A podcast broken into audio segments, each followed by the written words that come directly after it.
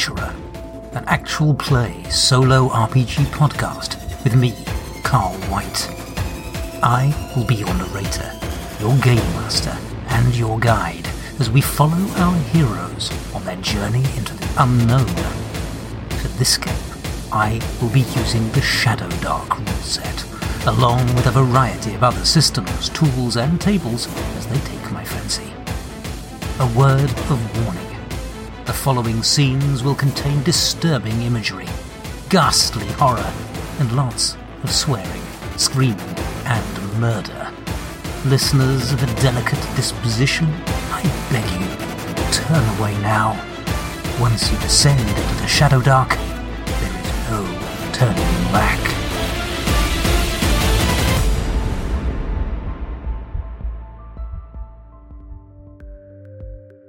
Welcome, intrepid adventurer, to this, the second Lone Adventurer Shadow Dark Special Edition episode. We will be delving once more into the sewer of lost souls, pitting feeble adventurers against the horrors that lurk beneath the city.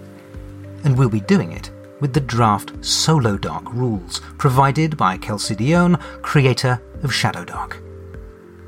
I liked the way that my four question model, who, what, why, and how, helped to set the stage for my first party, and so I think I'll stick with that approach for subsequent games. For my second outing, I'll also stick with my previous supporting tools Maze Rats and Perilous Wilds, as well as randomly rolling up two new characters on the Shadow Darklings character generator site.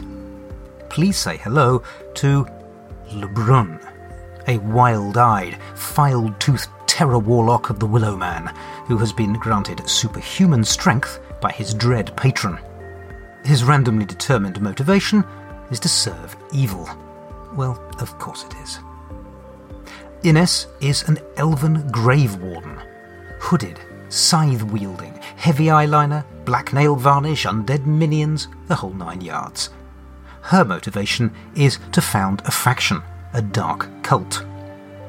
A delightful pair, I'm sure you'll agree. Lebrun, by the way, is an absolute powerhouse of a character. In straight 3d6 rolls, he is off the charts. I rolled a natural 17 on the dice for strength, and he got a plus 2 from his patron, giving him 19 strength. And as if that were not enough, he then got Dexterity 13, Constitution 13, Intelligence 14, Wisdom 16, and Charisma 12. By far the best stats I've ever seen come out of Shadow Darklings. Just a shame he's such an evil git. Each party member gets one luck token. I didn't use any of the optional play modes for my first solo playthrough, but for this next one, I think I'll introduce a couple of house rules and elements of pulp mode from the Shadow Dark book. So we'll have maximum hit points at level 1. I'll roll a darkness d6 each round, and on a 1, I'm going to switch to a d4, and if I roll a 1 on the d4, the torch will go out. I'll go with alternating initiative, Luck tokens will allow me to seize the initiative, so I can spend a luck token to go first in the initiative order even if I fail. It will allow Lucky Crit, which is going to turn a normal hit into a critical hit at the spend of a token. And Lucky Action, which will grant me an additional action if I spend a token. A natural 1 on a d20, either in combat or on the Oracle, will grant a luck token. Okay, that's the ground rules set, time to set the stage. Who set my characters on their path? According to Maze Rats, it's Reinhold Nibs, an innkeeper and also the leader of a crime family. This has to be the owner of the Red Owl Tavern, ally to Orlan Bobbich and rival to Bianca Lamarck. The plot thickens. What did Nibs hire these two rays of sunshine for? Shadow Dark Adventure Generator says Steal Thief in the Musty Tomb. It sounds like they need to retrieve something in a sneaky manner. Why? The answer locate NPC. And some more random rolls give me a taxidermist by the magnificent name of Stilton Carvolo. Okay, Stilton's the something they need to retrieve. And how? Well, rather than roll for this, I think I know the answer already. The how has to lie in heading back down into the sewers via the hidden passage in Nib's Inn.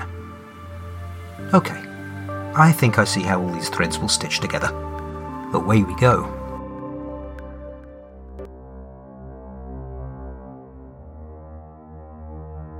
Shame. The big elf would have made a finer thrall by far, but he appears to have been mostly melted. Some sort of ooze, perhaps. I nudge at the corpse with my black calfskin boot. I suppose I'll have to make do with this scrawny one instead. Drained by leeches and some time ago by the look of it. Lebrun shrugs, baring those ridiculous filed teeth at me. Pathetic the lengths some people will go to to make an impression. I touch the tip of Mordus, my dread scythe, to the body of the exsanguinated adventurer at my feet, and dark power floods through me. I am wreathed in purple and black necrotic energy that flows down through my side and into the corpse. It twitches and stirs. I will stand at the head of an army of undead, an unstoppable horde bent to my immutable will alone, and all shall cower before me. You got that look again? Lebrun sniffs, eyeing me warily. How about we park on megalomania and just stick to the plan, yeah? The plan. Yes, much as it galls me, we do have an immediate task to focus upon. The mission assigned to us by that fool Nibs, current leader of the Port Town Dogs. Though not for long, once my own devious stratagems come to fruition. You're doing it again, Ines. Look, we're being paid to do a job. So let's just find this corpse stuffer, grab him, and get the hell out of here, alright?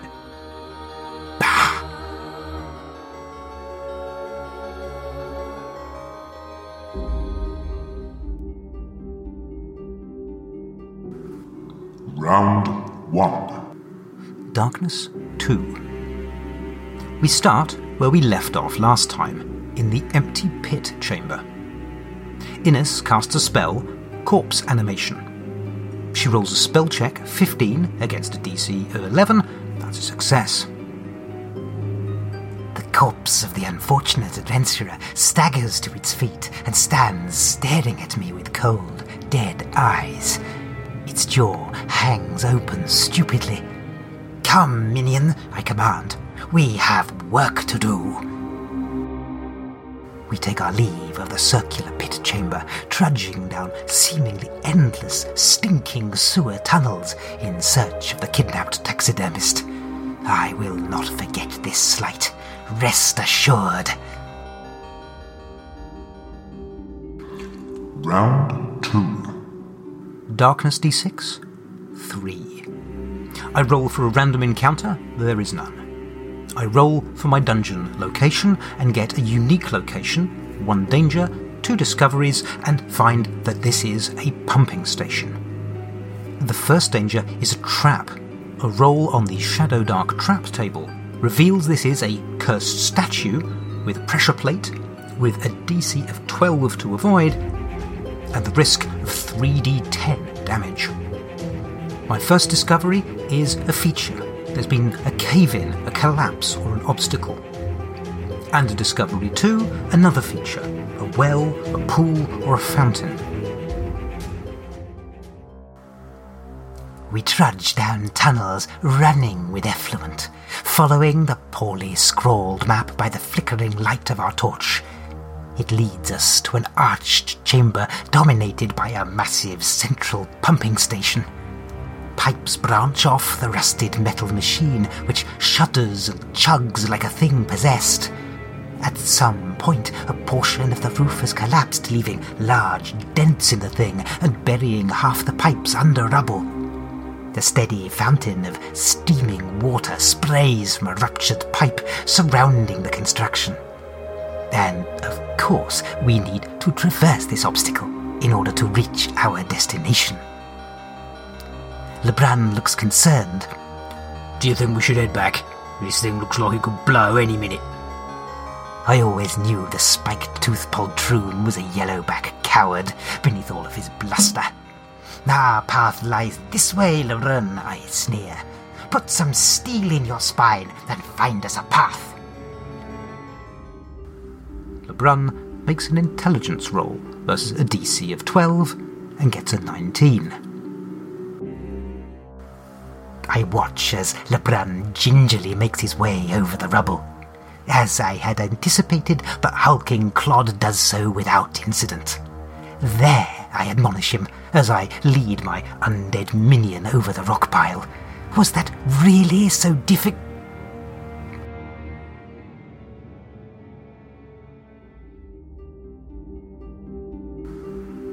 Ines makes an intelligence check versus DC 12 and rolls a 5. Oh dear, best to spend a luck token to re roll. A 10. That is a fail. Ines takes 16 points of damage. Wow, the Sewer of Lost Souls is really living up to its name. Another victim claimed, and this time after only two rounds. Still, it couldn't have happened to a nastier bastard. Goodbye, Ines. I doubt you will be much missed. I asked the Oracle, was Ines holding the torch? Yes. Round 3. I roll for a random encounter and get a yes. Deep tunnels, a strangler stalks the PCs and ambushes from the rear. There's a god awful explosion, and I have a split second image of that smug bitch in has been torn to bloody pieces by flying shrapnel. When I come to, I'm flat on my back and everything is pitch black. A hysterical giggle escapes my lips. She saved me the bother of shanking her myself. I ask the Oracle, is Lebrun able to light a torch? And with even odds, no, he isn't. He then gets a wisdom check to perceive the strangler, with disadvantage against a DC of 15. And even with that disadvantage, he rolls a 17, a success. I'm trying to find my tinderbox to get a torch lit when I freeze. I just heard the unmistakable sound of a footstep on the rubble strewn floor. My guts clench in fear, even as part of me exults in praise of the Willow Man. The nightmare drinker would approve of this. Combat will start without a surprise round, but Lebrun is still in deep trouble here. Round 4. The Strangler is a grey skinned, gaunt creature with four ropey limbs tipped in sucker lined claws. Lebrun wins initiative and attacks with disadvantage in the darkness with his longsword, and gets a 19 as his longsword hits armor class 12. That's a hit for 8 hit points of damage. With that much damage, the Strangler has to make a morale check and gets a 12 against a DC of 15. The Strangler flees. I need not light when the Willow Man guides my hand. My blade is free of its scabbard before the creature in the dark can react. My patron lends my arm infernal strength. I swing wide and feel the satisfied impact of my arm as my sword bites deep into flesh and bone. The creature lets out an inhuman shriek of agony, and I hear the sound of its wet footsteps as it flees into the darkness. I'm not trapped down here with you, I roar after it. You're trapped down here with me!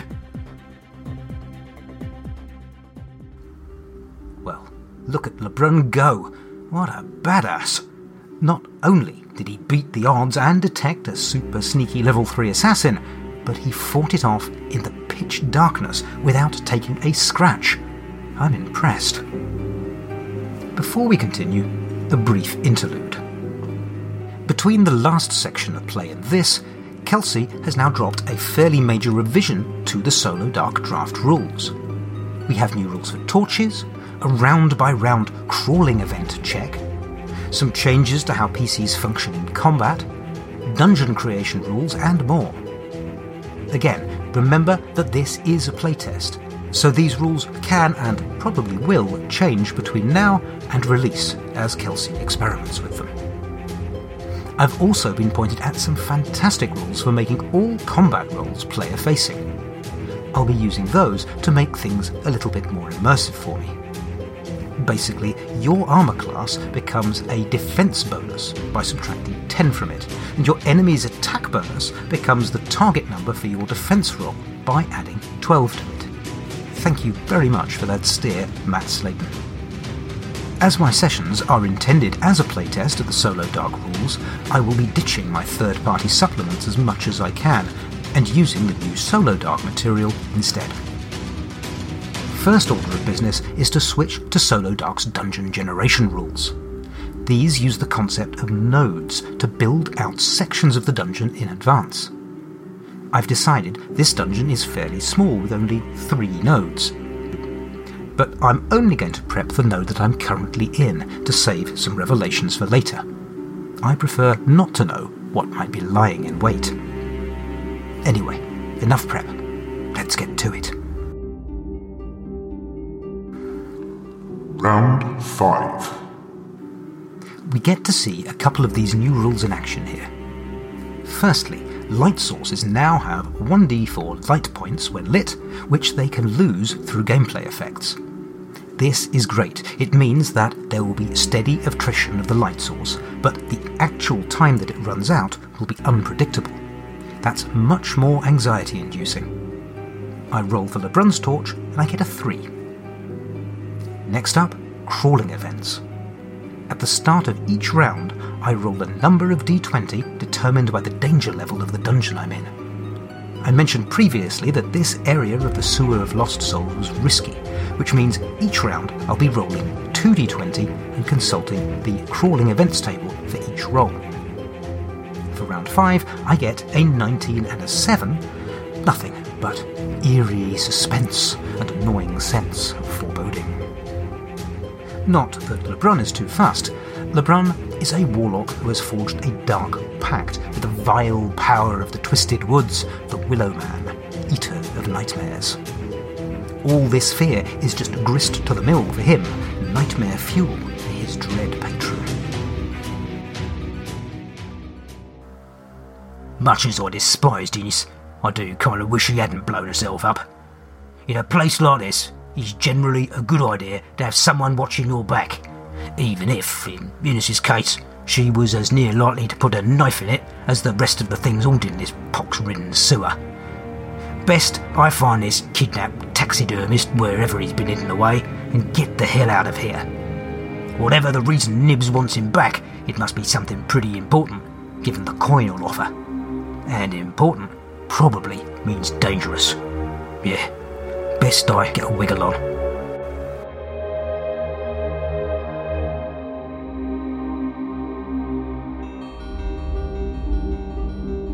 For my dungeon room, I rolled a solo monster, and then rolled again to get a bit more detail about it a clever spellcaster. Taking a look through the Shadow Dark book and limiting myself to level 1 to 3 monsters, I came up with three options that I thought would fit the bill. Apprentice, a cloaked magician with a thin, freshly bound spellbook. Cultist, a cloaked, wild eyed zealot chanting the guttural prayers to a dark god. Sounds a bit like Lebrun. And a kobold sorcerer, a scaly dog lizard painted with colourful stripes and rattling a hefty leg bone strung with beads and feathers. One random roll later, and I have my choice. I have come across an apprentice magician. Now, that feels like it may be a bit more like an NPC than a solo monster, but I think I'm going to follow the dice where they've led me. It seems more interesting that way. Next, I'm going to make a few rolls on the random encounter detail tables to find out a little bit more about who I've run into. I see them at distance, far. Activity, they're hunting.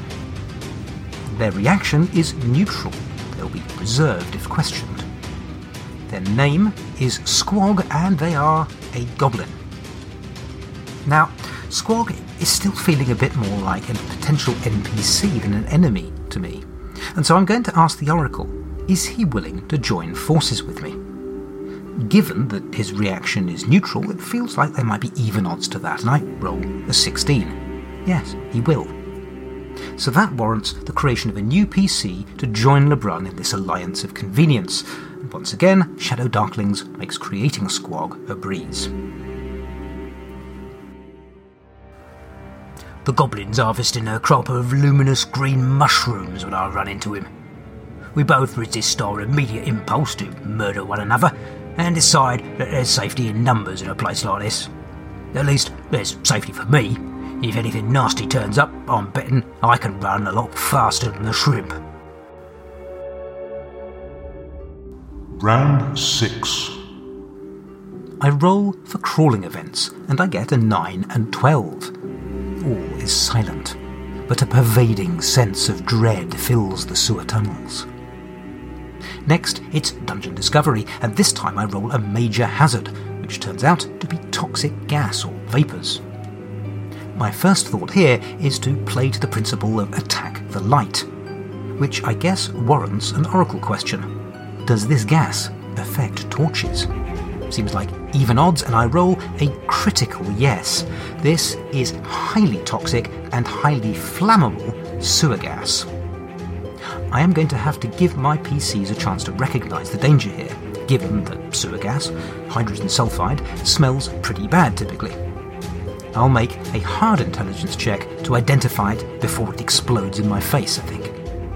Squog, oblivious, he gets an 8, but Lebrun gets an 18. Oh, yes, the sewers are the perfect place for finding Bloomshroom. Just the right combination of moisture, darkness, and effluent, you see. That little crop back there will keep me supplied for months. I let the goblin prattle on, scanning the darkness for danger. And it's a damn good thing I do. The smell alerts me just in time. Get back! There's a gas pocket up ahead. We walk into that with a lit torch and they'll be scraping us off the walls. Oh, goodness. Should we extinguish our torch then? I'm not sure I fancy going through blind. Even if I did fancy stumbling about in the dark, waiting for something to eat me, it wouldn't do us much good. Breathing in sewer gas will kill you quicker than an Edmund's axe. But I have another idea. Here, take my torch while I light this other one. Now, stand well back. I toss the torch down the passage and I take cover. And just in time, the gas erupts in a vast fireball that roars down the tunnel. Now, move it, short ass, before it builds back up. Round 7. Crawling events 1 and 16. That means that my torch loses one light point, only two remaining. And dungeon discovery, we come across a minor hazard dense rubble. I also think that that explosion warrants a random encounter check, given that the core rulebook states the GM might also check for an encounter if the characters create a loud disturbance. Yes, they certainly did that. So I roll and get a 1. An encounter. As it stands, there are partial rules for building custom random encounter tables for your random dungeons in Solo Dark. The text states when you encounter a new monster, decide or ask the Oracle if it should be added to the dungeon's random encounter table. Decide if the monster should be common, uncommon, or rare, and place it on the corresponding position on the table. Well, that table doesn't exist yet, so in the absence of further detail, I'm just going to intuit a random encounter table based on what we have so far in the rules and what I've seen of random encounter tables in Shadow Dark generally. 1 to 3, a common monster. 1d4 Last Word Thieves Guild Wererats. 4 to 6, common monster. I'm going to leave that blank for now. 7 to 8, an uncommon monster, a grey ooze. 9 to 10, an uncommon monster, also we'll leave that one blank. 11, a rare monster, a lone strangler hidden in the shadows. And 12, a rare monster, a roving Otyugh. I roll, and I get a strangler. Is this the same one that Lebrun wounded earlier? Does seem likely, and the Oracle agrees. That is good news. It means that this one has only got six hit points left. Do we spot it? As I mentioned earlier, I want to make all of my combat rolls player facing, but I'm also going to do that for all skill rolls. The Strangler has a plus 2 dex modifier and advantage on dexterity checks for sneaking and hiding. To make that player facing, I simply add 12 to their plus 2 for a wisdom check total target number of 14. And I'm going to apply disadvantage to the roll. Squog, even with disadvantage, gets an 18, and Lebrun only an 8. That means Lebrun is not going to act in the first round of combat, but the other two will. Initiative. The new solo dark encounter rules state that heroes go first unless surprised, so Squog will act. Solo Dark also states that if there are less than three PCs, the PCs get two actions a turn instead of one. Let's see what Squog is made of. Spell. Two magic missiles. Making my spell rolls with advantage because Squog has a wizard talent. Both spells succeed, dealing a total of 5 hit points damage. That means the Strangler has only got one hit point left, which in turn warrants a morale check, which the Strangler fails.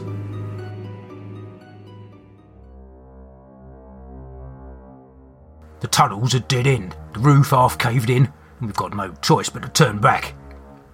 The strangler comes out of nowhere, all teeth and ropey, clinging arms exploding from the darkness. I damn near shit my pants and drop my torch in surprise, but the goblin surprises me even more. Quicker than bad news, he lets off two bolts of bright red magical force that catch the thing full in the chest, knocking it back a good ten feet. It lets out a shriek of pain and frustration, and turns and vanishes into the darkness once more. I looked the goblin up and down. Well, more down than up, if I'm honest. Not bad, short ass. Not bad at all. Round 8. A pair of rolls on the crawling events table gives me a 19 and 15. There's a sudden scuttling sound just beyond the range of torchlight. Then nothing. Next, well, why don't we hear what happens next directly from our PCs? We hear the little fucks long before we see 'em. We'd be hard pressed not to, what with all the yelling and screaming. You understand what they're saying? I whisper to Squog. He nods with a look of distaste. I'm afraid so. They're speaking goblin, I'm ashamed to say, and most uncouth lot they seem to be. Lots of threats, lots of insults, and not a lot of sense. Though, from the racial slurs, it sounds as though they have a human in there with them, who's the target of all that shouting. We creep closer, masking the light of our torch, and peer into a large domed room with a fetid pool of algae crusted waste at its centre. On the far side, a ragged group of filth smeared goblins are gathered around a crude cage suspended from the chamber ceiling, prodding at it with makeshift spears and yelling fit to burst. Seated on a large mound of garbage, a fat, heavily muscled goblin with a beat up iron crown watches proceedings, a scowl on his face. At length, he stands and strides towards the cage, and the other goblins fall silent, backing away as their leader approaches. You tell! He snarls in heavily accented common. You tell Boss Young your big secret, and Boss Young stick spear up your ass! The occupant of the cage, who has up till now been slumped in a heap, grips the bars and pulls himself up. His face is a mess, caked in blood and grime, with tracks of tears visible even from here. Please, He wails, I'm just a taxidermist. I, I stuff dead bodies for a living. What makes you think I know any secrets? Bingo, I whisper. Stilton Cavolo. This was a pleasant surprise. I made a dungeon discovery roll and got NPC captive. But the obvious question to ask the Oracle here was Is this Stilton Carvolo? Seemed likely to me, and the answer was yes. Next, I asked the Oracle Is he guarded? Which seemed likely, and the answer was a critical yes. To me, that meant probably a boss and minions. I asked the Oracle, is this boss Bianca Lamarck, the vampire leader of the Last Word? I gave that one even odds, and the answer was no. Even so, given that crit, this had to be a boss of some sort, and so I rolled for some clarification on the boss monster table.